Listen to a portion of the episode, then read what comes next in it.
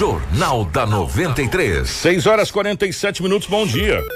Estamos chegando com o nosso Jornal da 93. Hoje é terça-feira, dia 8 de setembro de 2020. Sejam todos muito bem-vindos. Para muitos, a semana começa hoje. Muitos não, muitos já desde ontem, no feriado que trabalha normalmente. Informação com credibilidade e responsabilidade.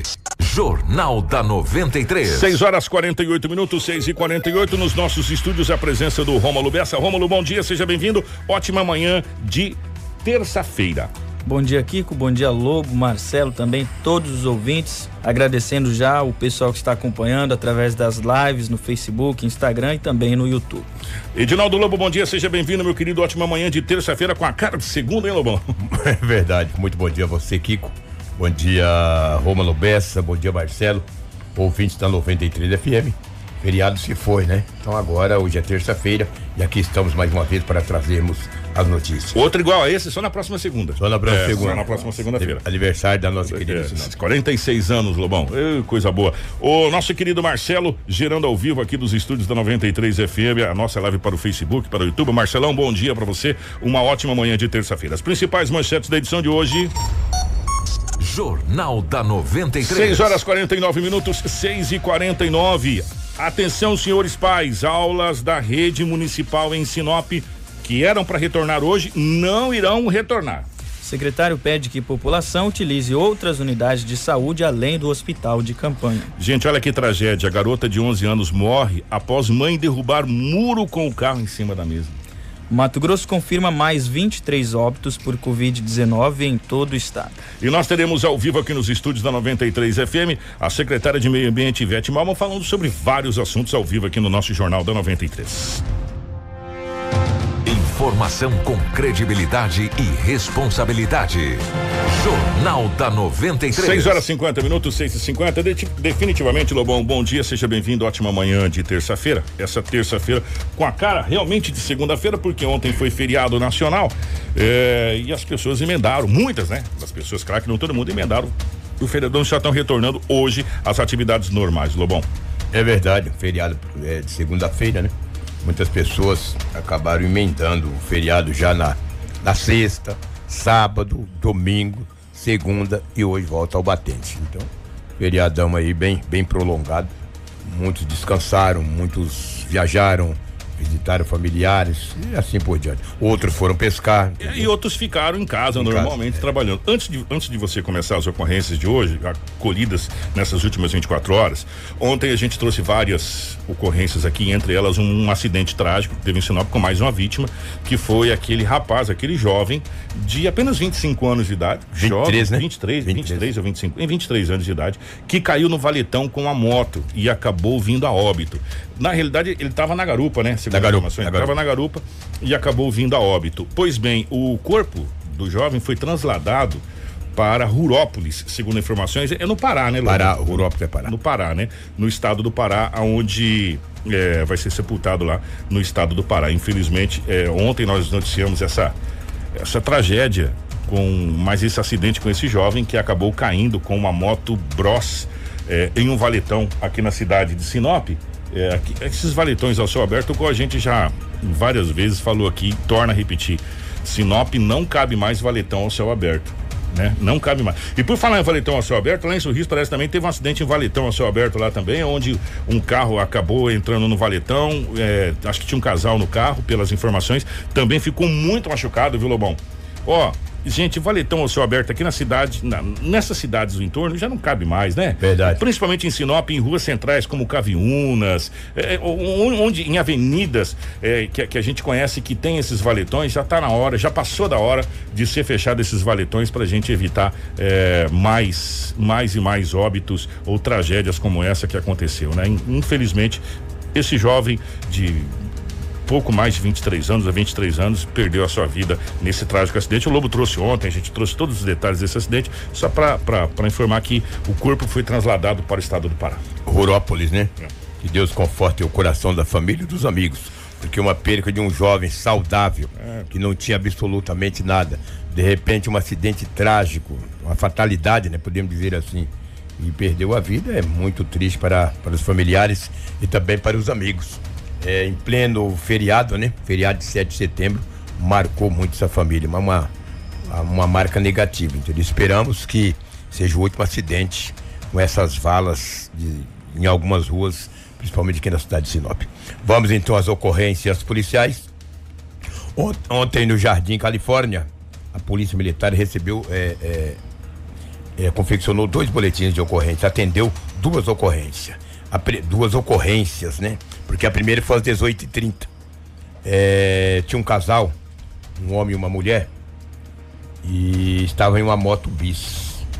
Quando a polícia avistou o casal, eles ficaram um pouco nervosos, um pouco assustados.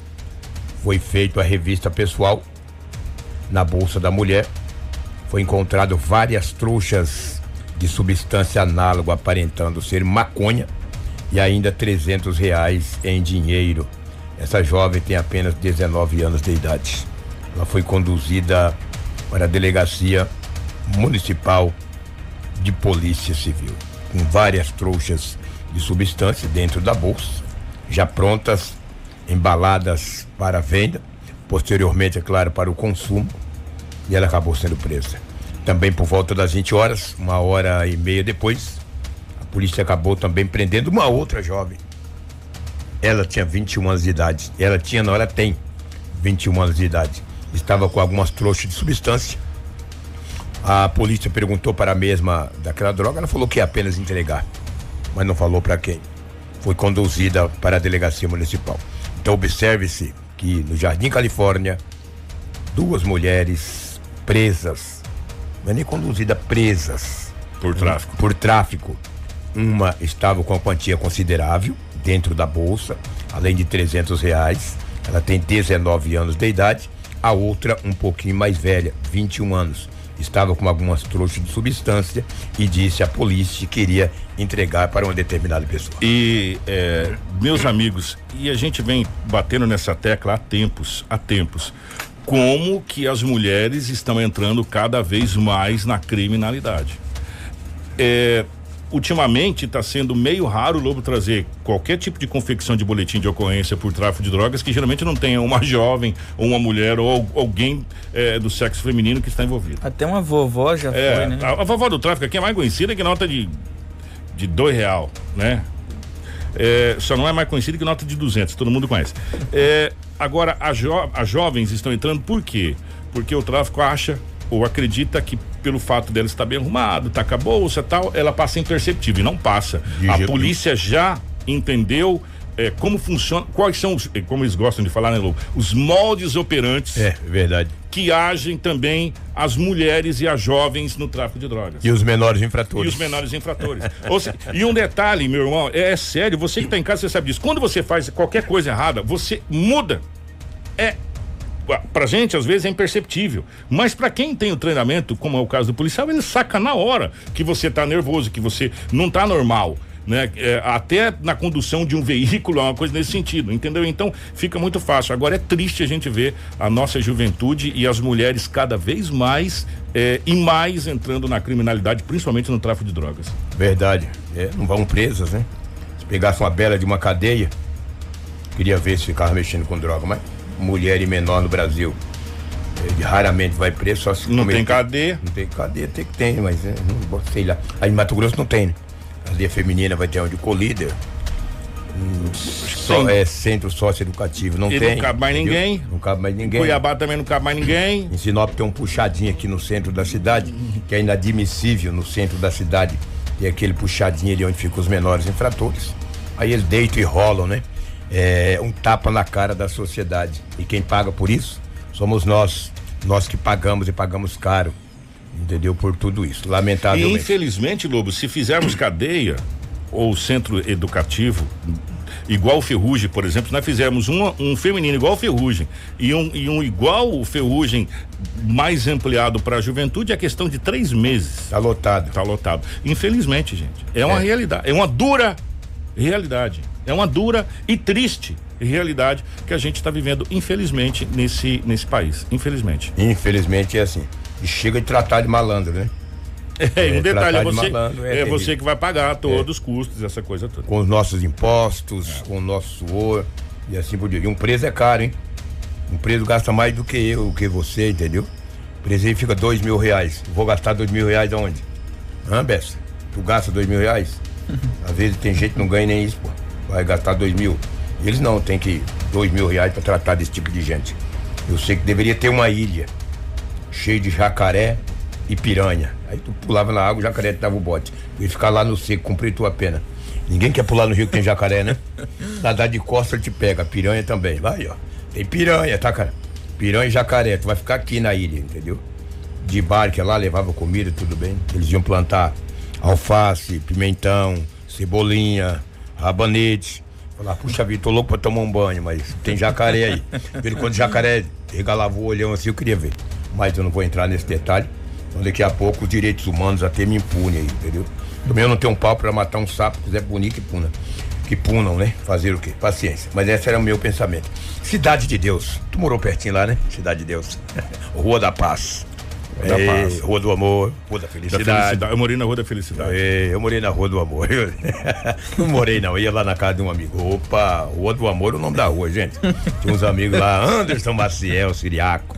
Morou ali na Rua do Amor, na Rua da Felicidade. De vez em quando eu ia lá com o Anderson, entendeu? Era uma, um povo muito bacana ali, nós temos uma grande audiência. Uma senhora que mora na Rua da Paz, ali na Cidade de Deus, é, ela tem uma criança de 12 anos de idade. É, A criança, 12 anos. A mãe é viúva. Tem um tio que tem 27, irmão da mulher. Tio da menina. Ele tem toda a liberdade de ficar na casa. Porque é tio, pô, entra e sai. A mãe ausentou-se da residência. E o tio dessa menina, dessa criança, ele tem 27 anos de idade.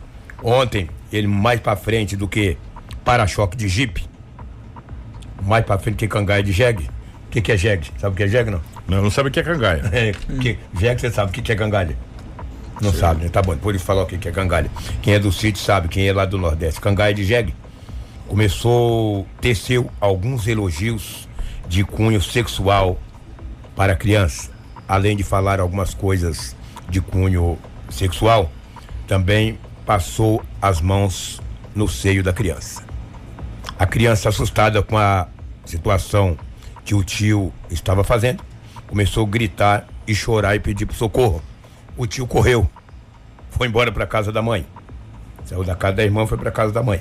A PM foi acionada e acabou fazendo a prisão do homem de 27 anos de idade. Que coisa, Isso é crime rapaz. no meio familiar, em pleno feriado, lamentavelmente. O homem de 27 anos encontra-se à disposição das autoridades na delegacia municipal. Lobo consumou o estupro? Não. Não. Mas isso é estupro, estupro. Como é que tem o nome que fala?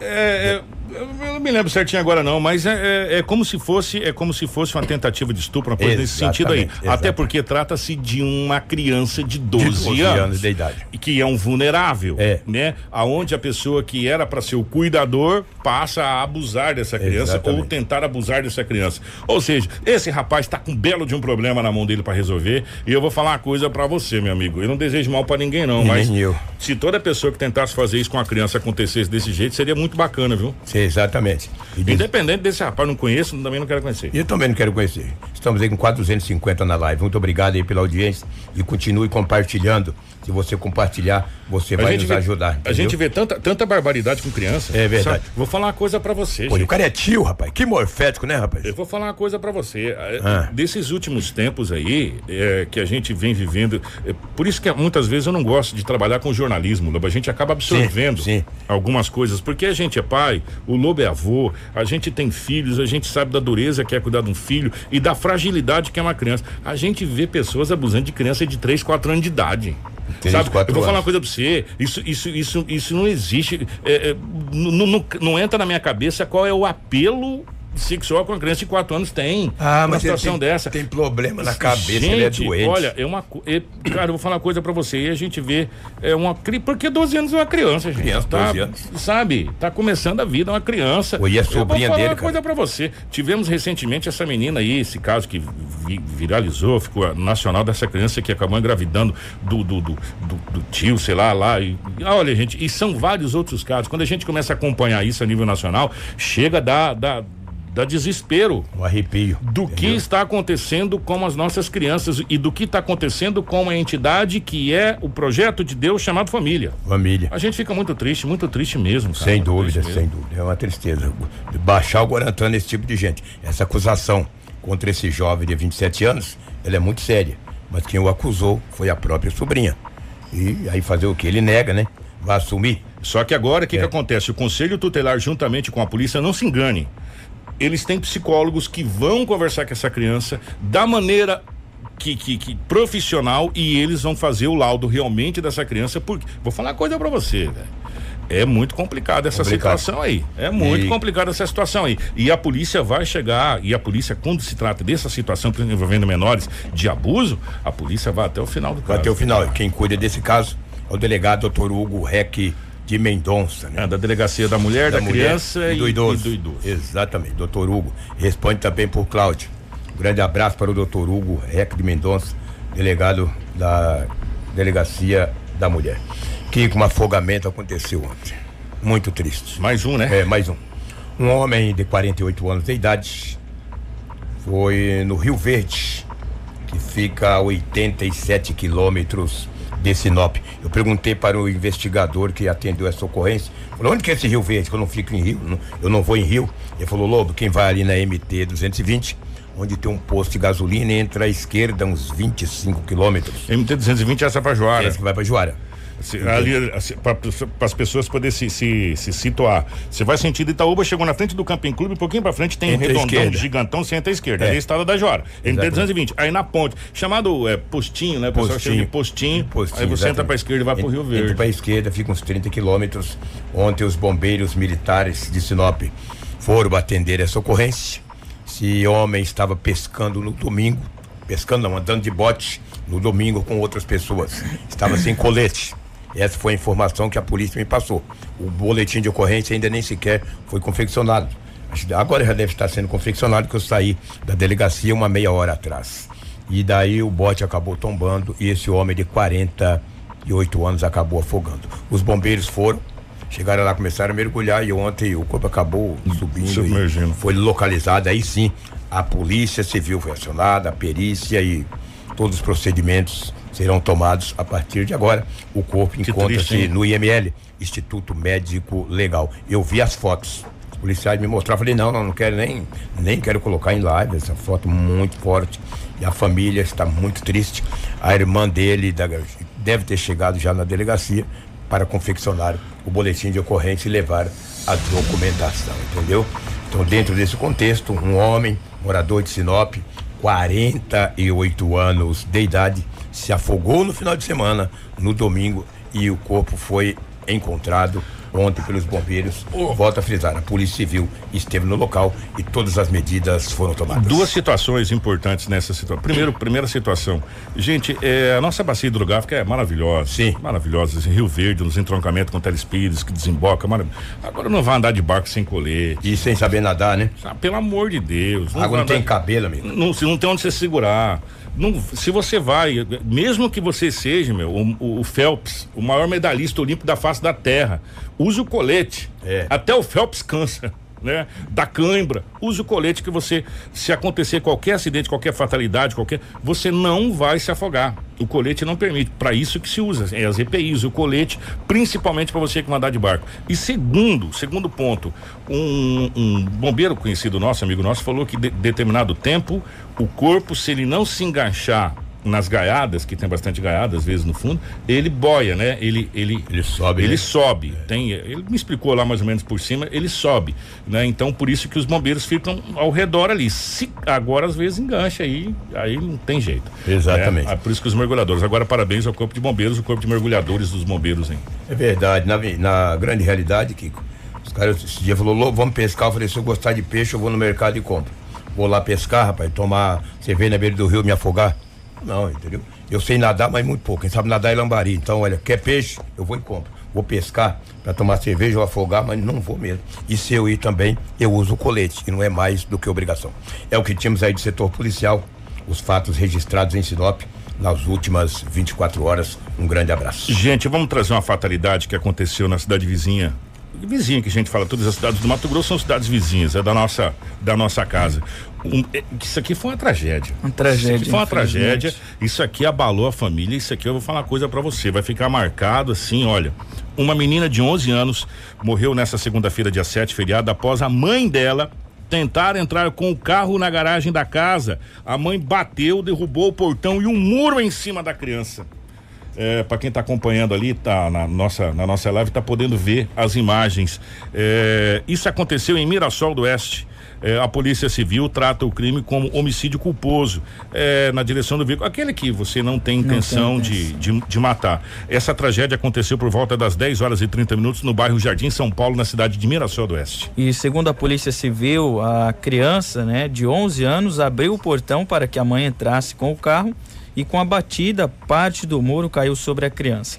Uma pessoa que passava pelo local conseguiu retirar a menina dos escombros e a levou para um hospital, mas a criança acabou não resistindo aos ferimentos e, infelizmente, veio a óbito. É, infelizmente, a vítima estava com um corte muito profundo, um corte contuso da região frontal e teve traumatismo craniano. A mãe da criança estava em estado de choque, imagina, né, gente? E precisou ser medicada é, pelo, pelo, pela pelo pessoal do, do, dos vizinhos ali os, e os médicos. Imagina a situação dessa mãe. Tentou Muito entrar triste. em casa, bateu no portão e derrubou o muro, e o muro e o portão caiu por cima dessa criança e acabou. Gente, que situação! Fico imaginando o que essa família deve estar tá passando agora nesse momento.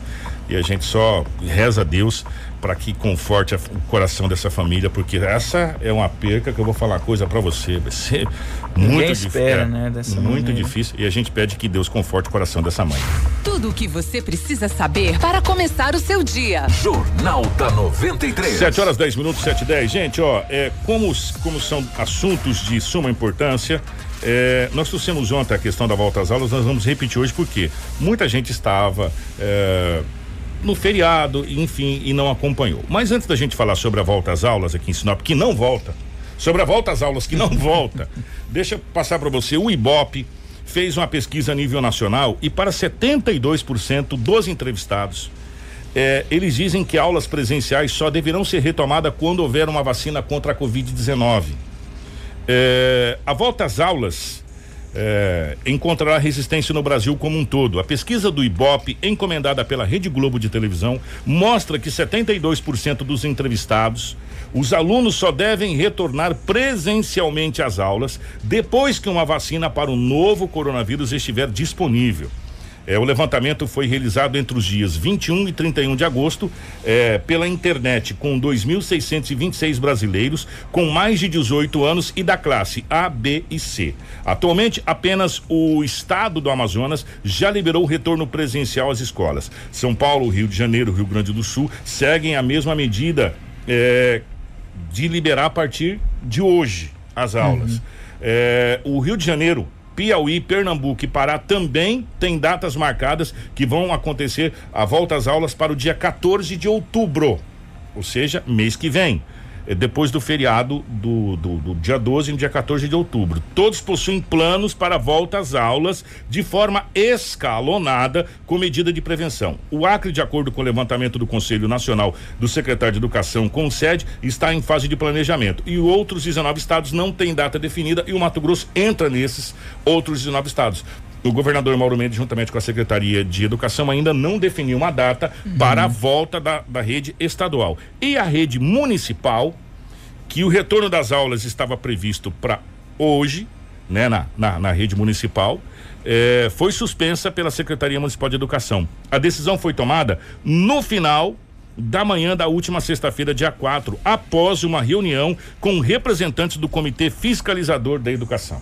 Isso, e até a secretária, né, a gente conseguiu falar com a secretária Veridiana e ela fala aí sobre os números apresentados pela Secretaria de Saúde, né? Ela fala sobre a crescente linha do coronavírus aqui em Sinop. Vamos ouvir a secretária. Estamos em linha crescente, tanto de óbitos quanto de casos de Covid né, positivos. E isso para nós é preocupante. Então, o comitê alerta a secretaria de que não há uma viabilidade de abertura neste momento, em virtude deste crescimento, também da utilização dos leitos de UTI, e que, porque o sistema de ensino ele não envolve só crianças, ele envolve 17 mil alunos. Desses alunos tem pais, mães, famílias que moram junto com essas crianças e também envolve os 1.500 funcionários adultos, né, que têm aí a ligação direta com os alunos. Então, o comitê ele é muito prudente na hora de informar a secretaria e a secretaria também opta por acatar as decisões do comitê, uma vez que lá tem agente da saúde que possa nos dar essa garantia que nós, enquanto educadores, acabamos não tendo por nós somente, né? Continuamos com as aulas online, elas já não iriam ser cessadas de qualquer forma, porque o sistema que nós iríamos estar abrindo é um modelo híbrido de ensino, que é aquele que tem a aula presencial, mas continua com a aula online, até para garantir aquele que os pais não queriam que viesse para a escola. Então, nós estamos passando novamente pelo nosso Conselho Municipal de Educação a informação de que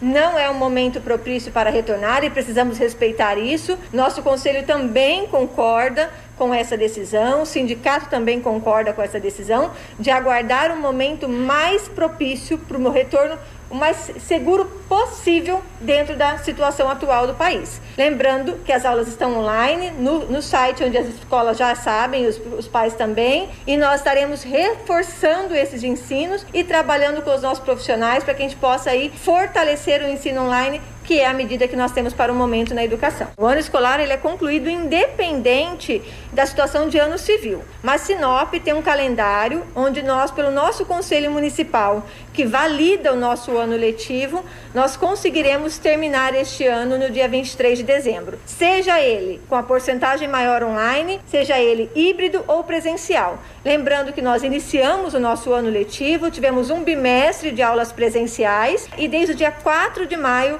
estamos com o sistema online de ensino e isso vem dando certo em virtude do quê? Primeiro, do apoio da família, que nesse momento quero exaltar aqui e parabenizar as famílias que estão sim fazendo um esforço para que essas crianças possam aprender, continuar aprendendo, e ao grupo de profissionais da educação que vem se esforçando para que as aulas sejam mais atrativas e com mais resolutividade para os nossos alunos. Sem nova previsão, o comitê vai monitorar os dados diariamente e assim que possível nós retornaremos com as nossas aulas presenciais.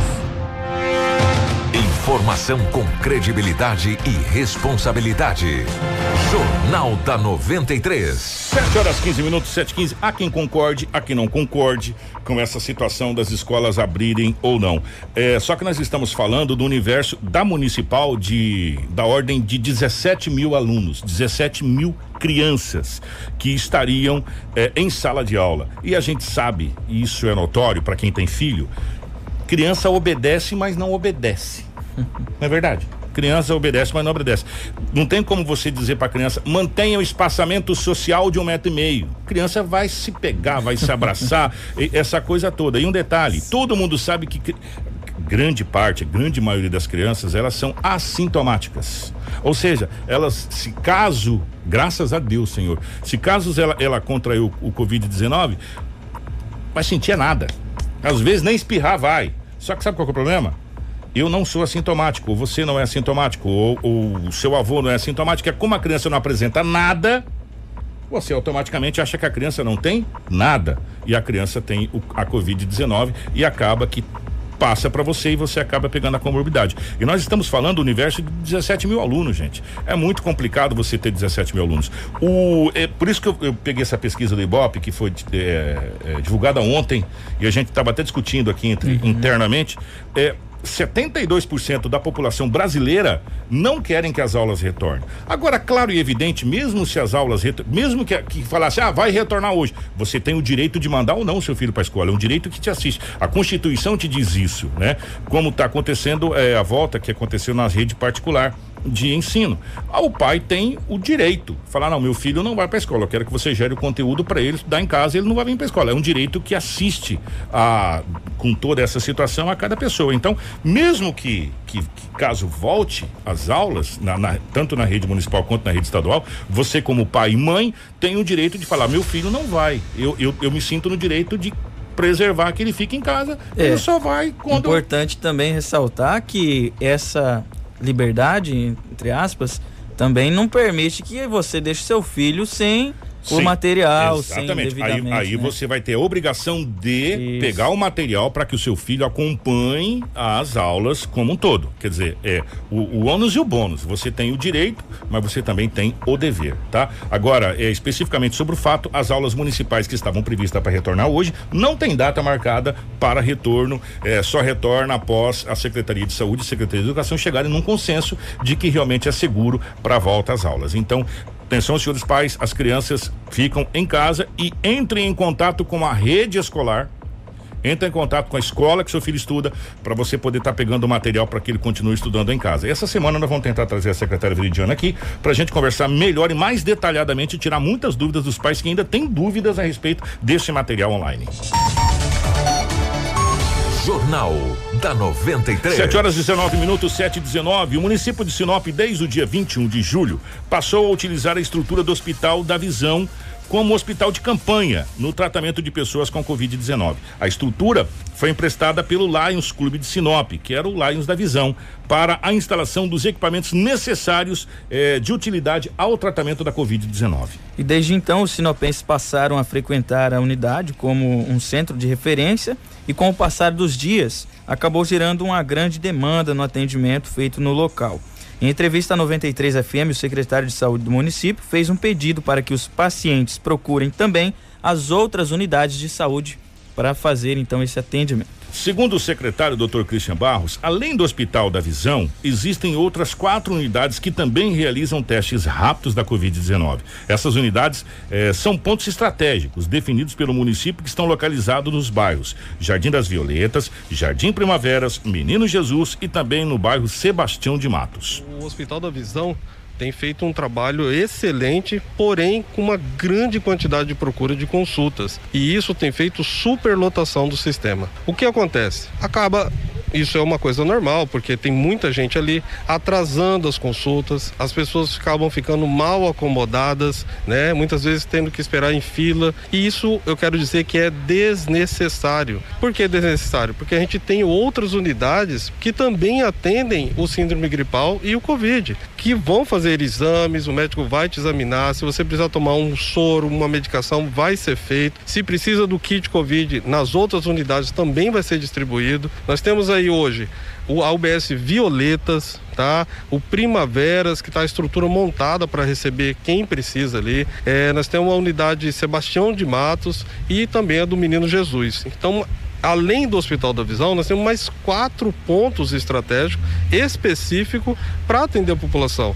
Então, não há necessidade dessa aglomeração no Hospital da Visão. Qual que é a média de pessoas hoje que são atendidas nesses pontos onde o senhor acabou de frisar? Olha, para você ter uma ideia da diferença, muitas vezes o Sebastião de Matos, o Menino Jesus, até o, até o próprio Primaveras, teve dias de atender 10 pessoas ao dia, 9 pessoas ao dia. E nesses últimos dias no Hospital da Visão, ontem, por exemplo, o Hospital da Visão atendeu 180 pessoas. Então, assim, é, até para o médico que tem que examinar ali e que tem que ser muito criterioso, é totalmente impossível ele fazer um- uma, uma acomodação bacana, um atendimento que seja, né, que a pessoa sinta que está bem, tenha confiança, porque é muita gente. né? Então, assim, tem a pressão lá na frente, os pacientes querem ser atendidos e eles podem ser atendidos nas outras unidades, inclusive mais rápido, né, porque não tem, tá tendo quase ninguém lá. O que eu peço e convido a população é se você mora próximo de alguma dessas unidades, Violetas, Primaveras, Menino Jesus, Sebastião de Matos,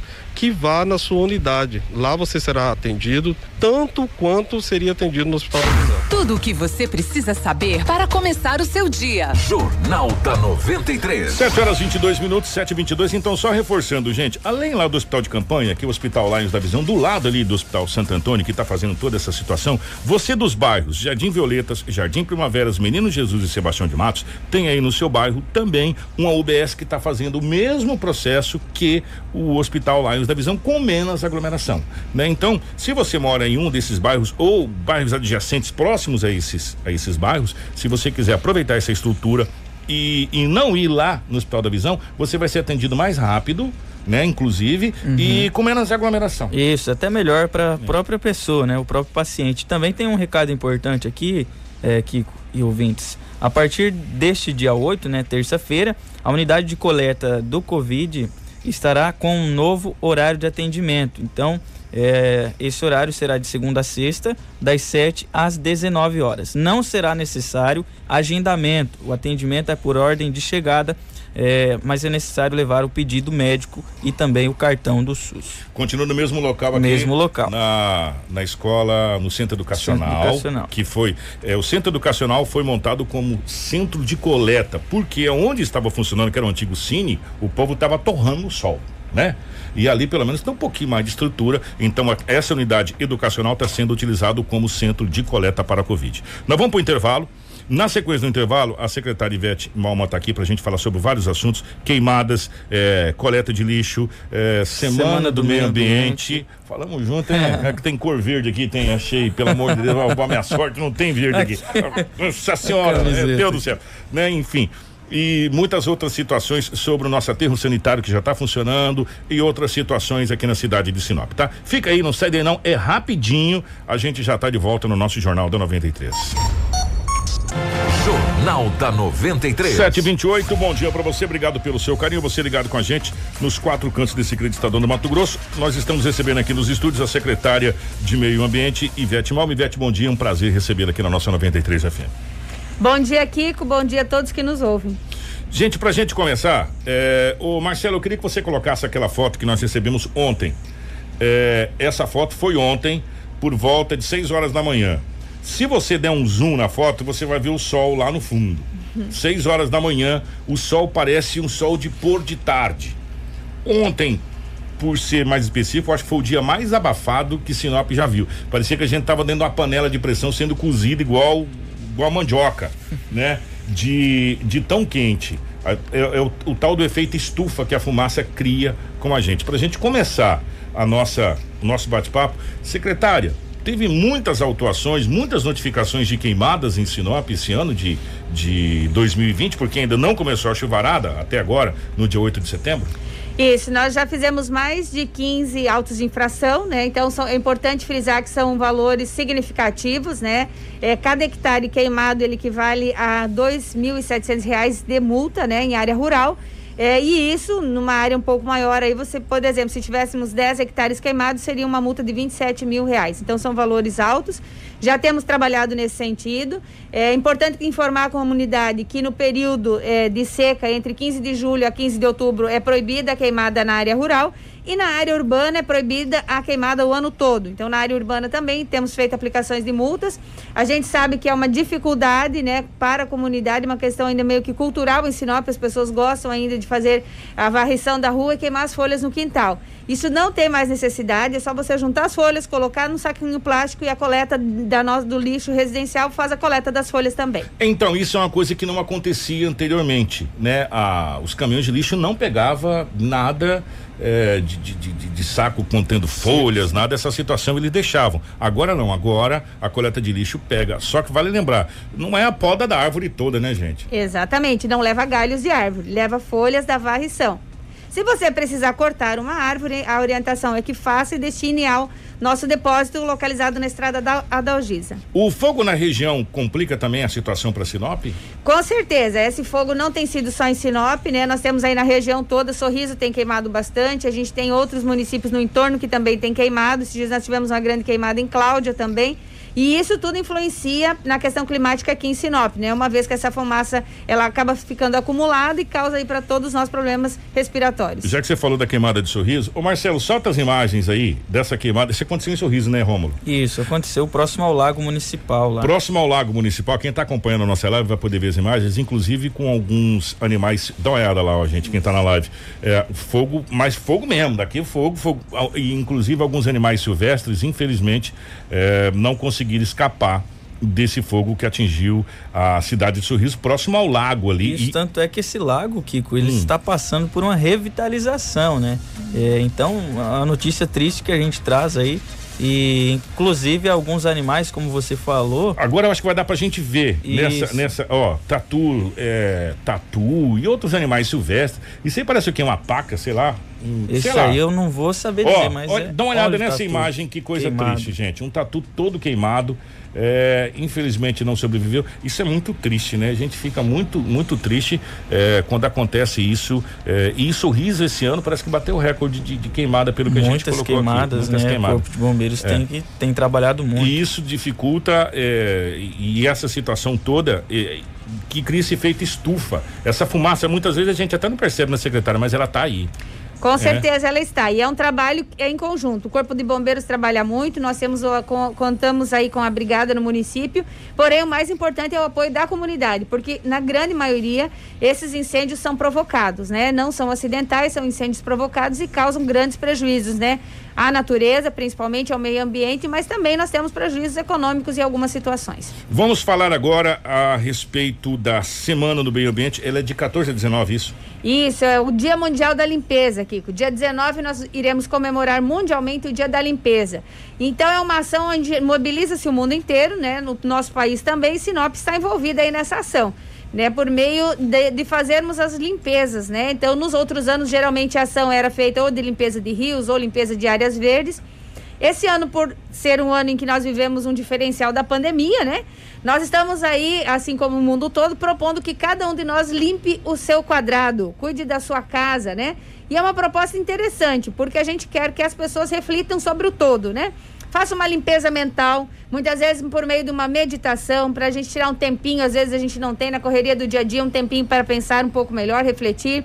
Fazer a limpeza do seu guarda-roupa, né? Com a doação de roupas, calçados que você não for mais utilizar, será direcionada à Secretaria de Assistência Social. E por fim, aí sim, aquela limpeza com doação de resíduos, né? Recicláveis, que nós estaremos recebendo.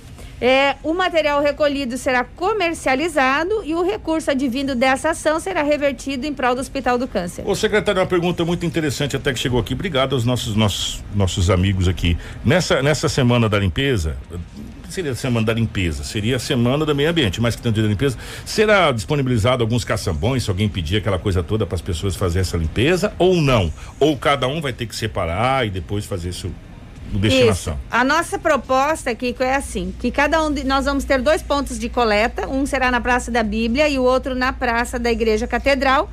É, onde nós estaremos com tendas e nós estaremos recebendo material reciclável para comercialização. Quais são esses materiais? Porque às vezes as pessoas falam, mas material reciclável, eu tenho aqui, esse-" mas é, tem uma, uma sequência, né? Isso, material plástico, papelão, né? Esses são os que geralmente as pessoas têm em casa. Latinha também pode separar para trazer para nós. Vidro é aquilo que a gente não estará recebendo, porque o vidro ainda a gente não consegue dar destinação e nem tem eh, pessoas que adquiram ele aqui. Agora, ponto. O que, que eu faço com os vidros que eu tenho em casa? Onde eu destino ele? Eu coloco na coleta normal? Aí eu não posso. É, o que, que eu faço com o vidro normal? Já que a secretaria não tem a destinação, aonde eu posso é, me livrar desses. E, e hoje vem tudo em vidro, filho. Você vai lá, é, é, copo de vidro com tomate, é, com doce, com não sei o que, Azeitona. azeitona, tudo no vidro. Que, que eu faço com esses vidros? Esses vidros, uma grande maioria, são reaproveitados, né? Se você fizer alguma eh, parceria e, e guardar, a gente tem muitas pessoas que buscam, né? Reutilizam, principalmente quem faz, participa da feira, tem pessoas que são, eh, fazem esse tipo de busca. O vidro, ele também pode ser descartado na nossa coleta de resíduo, desde que devidamente embalado, né? Então, eu não posso colocar lá um vidro colocando risco ao nosso coletor. Mas se eu te fizer embalá-lo né, devidamente, fazer com que ele esteja de maneira segura, eu posso fazer a utilização do descarte por meio da coleta de resíduos domiciliares. Secretária, é, em Sinop, como que está a questão das instituições, a- as, as parcerias, né, para essa coleta de, de lixo é, reciclável? Como que está essa questão também? A senhora falava também a respeito da- das empresas, CNPJs, né? Como que está? É, na verdade, Sinop tem um grande desafio e isso é importante que a comunidade saiba. É, nós é, não destinamos mais o nosso resíduo para a Primaverinha, onde nós tínhamos um aterro devidamente licenciado que recebia o nosso resíduo. Então, passamos a recebê-lo hoje no município de Sinop, também para um aterro devidamente licenciado, mas que está localizado no nosso município. E a partir daí, a próxima etapa é realmente nós trabalharmos a coleta seletiva, uma vez que a gente tem aí uma questão de economia financeira. Mas também precisamos mobilizar os nossos catadores, né? Então hoje nós estamos nesse período de mobilização. Nós temos catadores que trabalham de maneira autônoma, individualmente. Então, inclusive, nós, enquanto secretaria, estamos buscando fazer um cadastramento. Então, aproveitar a oportunidade para fazer esse chamamento para que os catadores autônomos se direcionem até a secretaria, para que nós possamos fazer o cadastro deles, saber onde eles estão, para que nós possamos mobilizá-los no sentido de reativarmos né, é, esse espírito empreendedor de cooperativismo, por quê? Para que a coleta seletiva aconteça no município é necessário que haja cooperativa, ou se eles entenderem, uma associação. Então, isso é uma dificuldade que a gente tem hoje. O município de Sinop não tem nenhuma associação ou cooperativa ativa de catadores e isso é uma das etapas que precisa ser é, trabalhada para que a coleta seletiva possa ser implementada. Pois, uma vez estabelecida a coleta seletiva, o material que nós é, estivermos coletando deverá ser destinado a alguém para que faça aí a separação e a comercialização que se dá por meio das cooperativas ou associações. Então, no município, nós precisamos cadastrar os nossos catadores autônomos para que nós possamos motivá-los e incentivá-los no sentido de que nós façamos a criação eh, de uma cooperativa ou associação. O secretário, muitos municípios a gente acompanhou, eh, a própria prefeitura, juntamente com secretarias e, e com entidades, fizeram aquele barracão, fizeram uma série de situações, inclusive, inclusive até financiaram aquele maquinário que é tipo aquela esteira de coleta, aquela coisa toda. Existe algum projeto, existe alguma maneira, por exemplo, que uma associação eh, possa conseguir para que consiga fazer essa situação também, talvez em conjunto com a prefeitura ou com alguém para facilitar eh, essa situação, porque você começar do zero também não é fácil. É, isso mesmo. A importância que tem você ter um CNPJ constituído é justamente é, a possibilidade do município município estar fazendo a destinação de recursos, né, por meio de políticas públicas, para que a gente tenha aí justamente o custeio, ou seja, de um barracão locado ou da compra e aquisição desses materiais. Alguns outros municípios, né, a gente acompanha, eh, por exemplo, alguns exemplos que nós visitamos Tangará da Serra. Então, lá sim, a, a, prefeitura também, por meio de destinação de recurso público, ajudou e iniciou o trabalho e hoje a cooperativa já está estabelecida e forte. Então, é preciso que haja, primeiro de tudo, a criação da associação ou da cooperativa, para que a partir daí possa haver realmente destinação de recursos. Essas pessoas podem procurar, inclusive, a secretaria, né? Tá ligando. Indo. É importante é, convidarmos né, os nossos catadores autônomos para que eles busquem a Secretaria Municipal de Meio Ambiente para que façamos um cadastro e a partir daí possamos fazer a mobilização deles. Então, o nosso horário de atendimento é das 7 horas às 13. Nós ficamos na Rua das Amendoeiras, número 327, ao lado do Hospital Regional. Secretário, agora nós vamos falar sobre. Eh, o nosso tempo é bem, bem. Parece que é muito, muito jornal, mas é, acaba funilando. Que é muito assunto, é, né? É, nós começamos recentemente um, um, trabalho da coleta automatizada do lixo. Qual é a avaliação até agora que a, que a, que a Prefeitura, a Secretaria de Meio Ambiente fez dessa questão dessa coleta eh, automática do lixo? Nós estamos, eh, recebemos bem, né? Nós temos trabalhado pontualmente, essa é uma ação da Secretaria Municipal de Obras, né? Do nosso colega Ticola, juntamente com a equipe dele.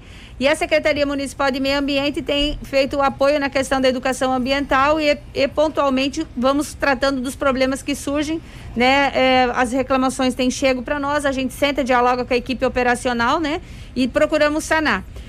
Nós já temos aí uma implantação já por um determinado período. As eh, adaptações necessárias ainda estão sendo feitas, né? Ainda existem algumas situações de ajustes, mas entendemos que a população hoje tem, eh, já aderiu à ideia, já entendeu a proposta e nós temos recebido poucas reclamações considerando eh, que isso já tem já está estabelecido há um certo tempo. O nosso aterro sanitário tem pleno vapor está funcionando, né? Já estamos, já está recebendo o nosso resíduo aqui de Sinop desde o mês de agosto. Então isso para nós é muito importante também, uma vez que nós economizamos essa distância, né, para levarmos os nossos resíduos e também a geração de impostos para o município. Para a gente fechar, secretária, a gente sabe que o lixão da Dalgisa para coleta da cidade ele está fechado, ele serve para coisas mais específicas, como resto de, de construção, essa situação toda. Recentemente nós tivemos um problema fora, que foi um incêndio que foi para dentro do, do, do lixão. É, e aí depois a própria secretaria disse que ia é, investigar essa situação para saber se era criminoso. A investigação foi concluída não? Kiko, na verdade, ele não chegou a entrar. O que nós estamos é, colocando para todas as pessoas, né? A gente fez um trabalho muito é, de muita dedicação, né? Essa gestão procurou é, priorizar a organização daquele espaço, né? Com muita dedicação, porque nós tínhamos um problema de saúde pública para todas as pessoas que moravam no entorno. era um fogo constante e uma dificuldade. Então, hoje nós não tivemos dentro do, do, do nosso depósito de resíduos nenhum incêndio que aconteceu. E, a, e, o recado que a gente sempre deixa, a partir do momento que nós tivermos um incêndio, nós faremos a denúncia e faremos, solicitaremos a investigação. Porque a gente entende que todo o trabalho de precaução, cercamento do local, aceros, acompanhamento diário né, do descarte para que a gente não tenha nada, nenhuma, nenhum infortúnio lá, nós temos feito, enquanto Secretaria Municipal de Meio Ambiente, com a parceria da Secretaria de Obras. Me corrija se eu estiver errado, secretário, já que a gente falou de lixão desativado e ativado, quer dizer, ativado, mas desativado para o lixo da cidade e ativado para receber essa coleta mais, mais específica, que é resto de construção e tudo com a guarita, tudo certinho. Não tinha um lixão perto do aeroporto? Esse era o nosso antigo lixão de resíduos domiciliares. Esse foi totalmente desativado? Esse está totalmente desativado. Já fazem em torno de três anos e meio que a gente não destina nenhum resíduo para lá. A partir do momento que houve a licitação, fizemos a contratação do aterro sanitário, não houve mais destinação desse material tá. para lá. E aquele que, material que estava lá, o que, que foi feito com ele? Hoje nós estamos trabalhando um plano de manejo junto à SEMA. Existe um protocolo de um plano de manejo de um PRAD daquela área uma vez que aquela área recebeu resíduos ao longo de, de 25 a 30 anos. É, então, muita coisa. É, então, é de, digamos assim, é muito tempo que o município se utilizou daquela área. Então, hoje nós temos sim obrigação no sentido de fazer o monitoramento e o acompanhamento. O PRAD é justamente para isso. Foi feito o protocolo, sendo a, é, havendo a manifestação positiva da SEMA, a gente fará o acompanhamento do local conforme as orientações técnicas estabelecidas no PRAD. E ser aprovados pela SEMA. Se pensa num reflorestamento, alguma coisa naquele sentido ali? Sim, é o que é mais adequado para que nós tenhamos a recuperação da área, né? E para que a gente tenha é, uma estabilidade do local. Então, toda essa questão está descrita no PRAD, então, que é um, é um documento técnico, que é justamente para a recuperação dessa área degradada. Gente, ó, só para a gente fechar aqui, reforçar o convite de 14 a 19 a semana é, do meio ambiente. Infelizmente, dessa vez vai ser um pouco diferente. Antes tinha lá o pulmão, lembra? Isso. Que fazia lá no Parque Florestal, tinha um pulmão, a gente entrava. Uhum. Mas devido à pandemia, tudo ficou mais, mais complicado. E aí, que tal você unir o útil ao agradável? Você já fazer dentro do seu quadrado? É, a chuvarada está chegando, meus filhos. É, hoje é dia 8 de setembro historicamente, na região, em algumas cidades como Lucas do Rio Verde, começa a chover já no meados de setembro. Pra gente aqui, no, no começo, metade de outubro, já começa a chover. E imaginou, pandemia com dengue? Não, não vai certo. funcionar, né? Então, que tal a gente se prevenir da dengue, até porque os pernilongos parece que sumiram nessa época da seca intensa, você pode ver que o pernilongo desapareceu. Né? Lá em casa não. É, mas lá em casa sumiu. Então os meus foi para sua casa.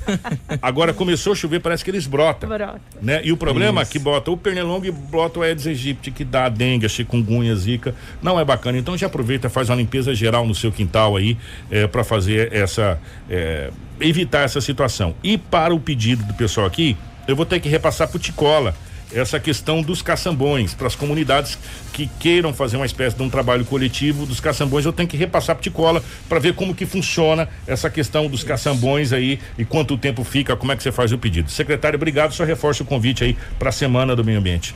Muito obrigada, Kiko. Mais uma vez eu convoco toda a população, nos auxilie, nos ajude. Faça a separação do seu resíduo reciclável. Da data aí do dia é, 15, né? Nós estaremos aí com a equipe toda aguardando vocês até o dia 19 na Praça da Bíblia e na Praça da Igreja, né? Catedral. Levem o seu material reciclável, porque essa ajuda será revertida, o recurso será revertido em prol do Hospital do Câncer. E mais do que isso, é uma ação de limpeza aí da nossa, do nosso quadrado, cuidando da nossa família, como bem disse o Kiko, cuidando também da questão da dengue que se é, pode se proliferar aí nesse período chuvoso. Então façamos a nossa limpeza e vamos contribuir ainda com o meio ambiente e com essa questão que é tão nobre que é o Hospital do Câncer. É, tem uma musiquinha ado, ado, ado, cada um no seu quadrado, né? Isso. Cuide do seu quadrado para com a Aedes aegypti, e do seu quadrado não venha para o meu quadrado. Isso. Né? Mais ou menos assim, não é verdade? Isso. Nem vai para lado. Obrigado, secretário.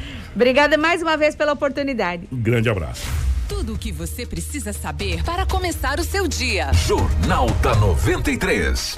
7 horas 45 Sempre minutos. Obrigado, secretária. Bom dia, obrigado. Obrigado pela presença. Uma ótima semana. Acho que começa hoje, né? Começa é, hoje. Começa hoje. É, segunda-feira é feriado de novo. Gente, 7h45, estamos em cima do laço, mas nós vamos trazer o balanço da Covid-19, é, não só em Sinop, como no Mato Grosso e também em todo o Brasil. Vamos para começar pela nossa casa, né? Começar por Isso. Sinop.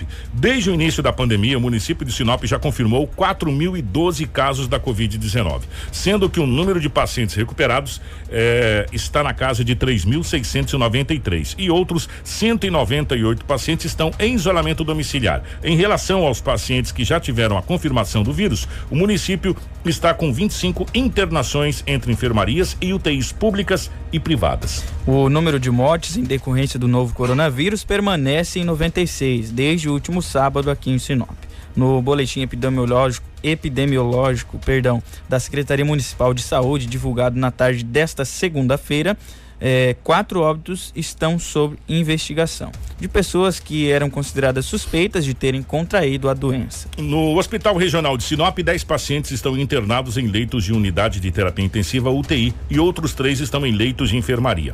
Já em hospitais particulares da cidade, apenas um paciente ocupa um leito de UTI e cinco estão hospitalizados em enfermaria, além de outro, outras seis pessoas estabilizadas no hospital de campanha. Entre os 1.028 casos suspeitos, o município possui 16 internações e outros 1.012 casos, né, pacientes cumprem o isolamento domiciliar, monitorados pela secretaria. Cinco pacientes estão internados em leitos de UTI do Hospital Regional, um em leito particular, né, de hospital particular, um em enfermaria do Hospital Regional, sete pacientes estão internados em enfermaria de hospital particular, além de outros dois pacientes internados no hospital de campanha.